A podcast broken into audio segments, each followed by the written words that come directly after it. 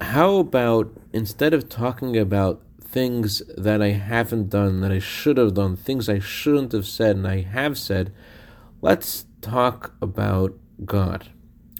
Good morning and good Yontif. Today is the anniversary of the birth of both the Baal Shem Tov and the Alter Rebbe. One of their cardinal teachings is about creation. God didn't only create the world during the six days of creation. Every single day, God renews creation, and every moment, God creates the world anew.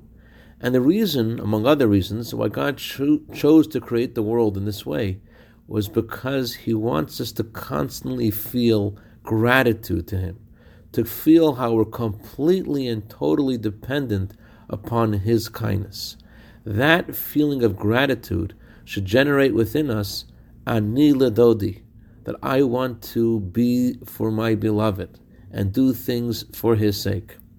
So that explains why the Baal Shem Tov and the Alter Rebbe were born in this month.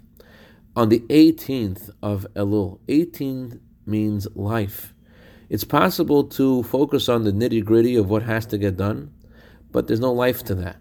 By thinking deeply into the teachings of the Baal Shem Tov and the Alter Rebbe about God's constant kindness to us, that generates a whole different approach to all the things that we are doing, we aren't doing, that we want to do it right, with joy, for God, in gratitude.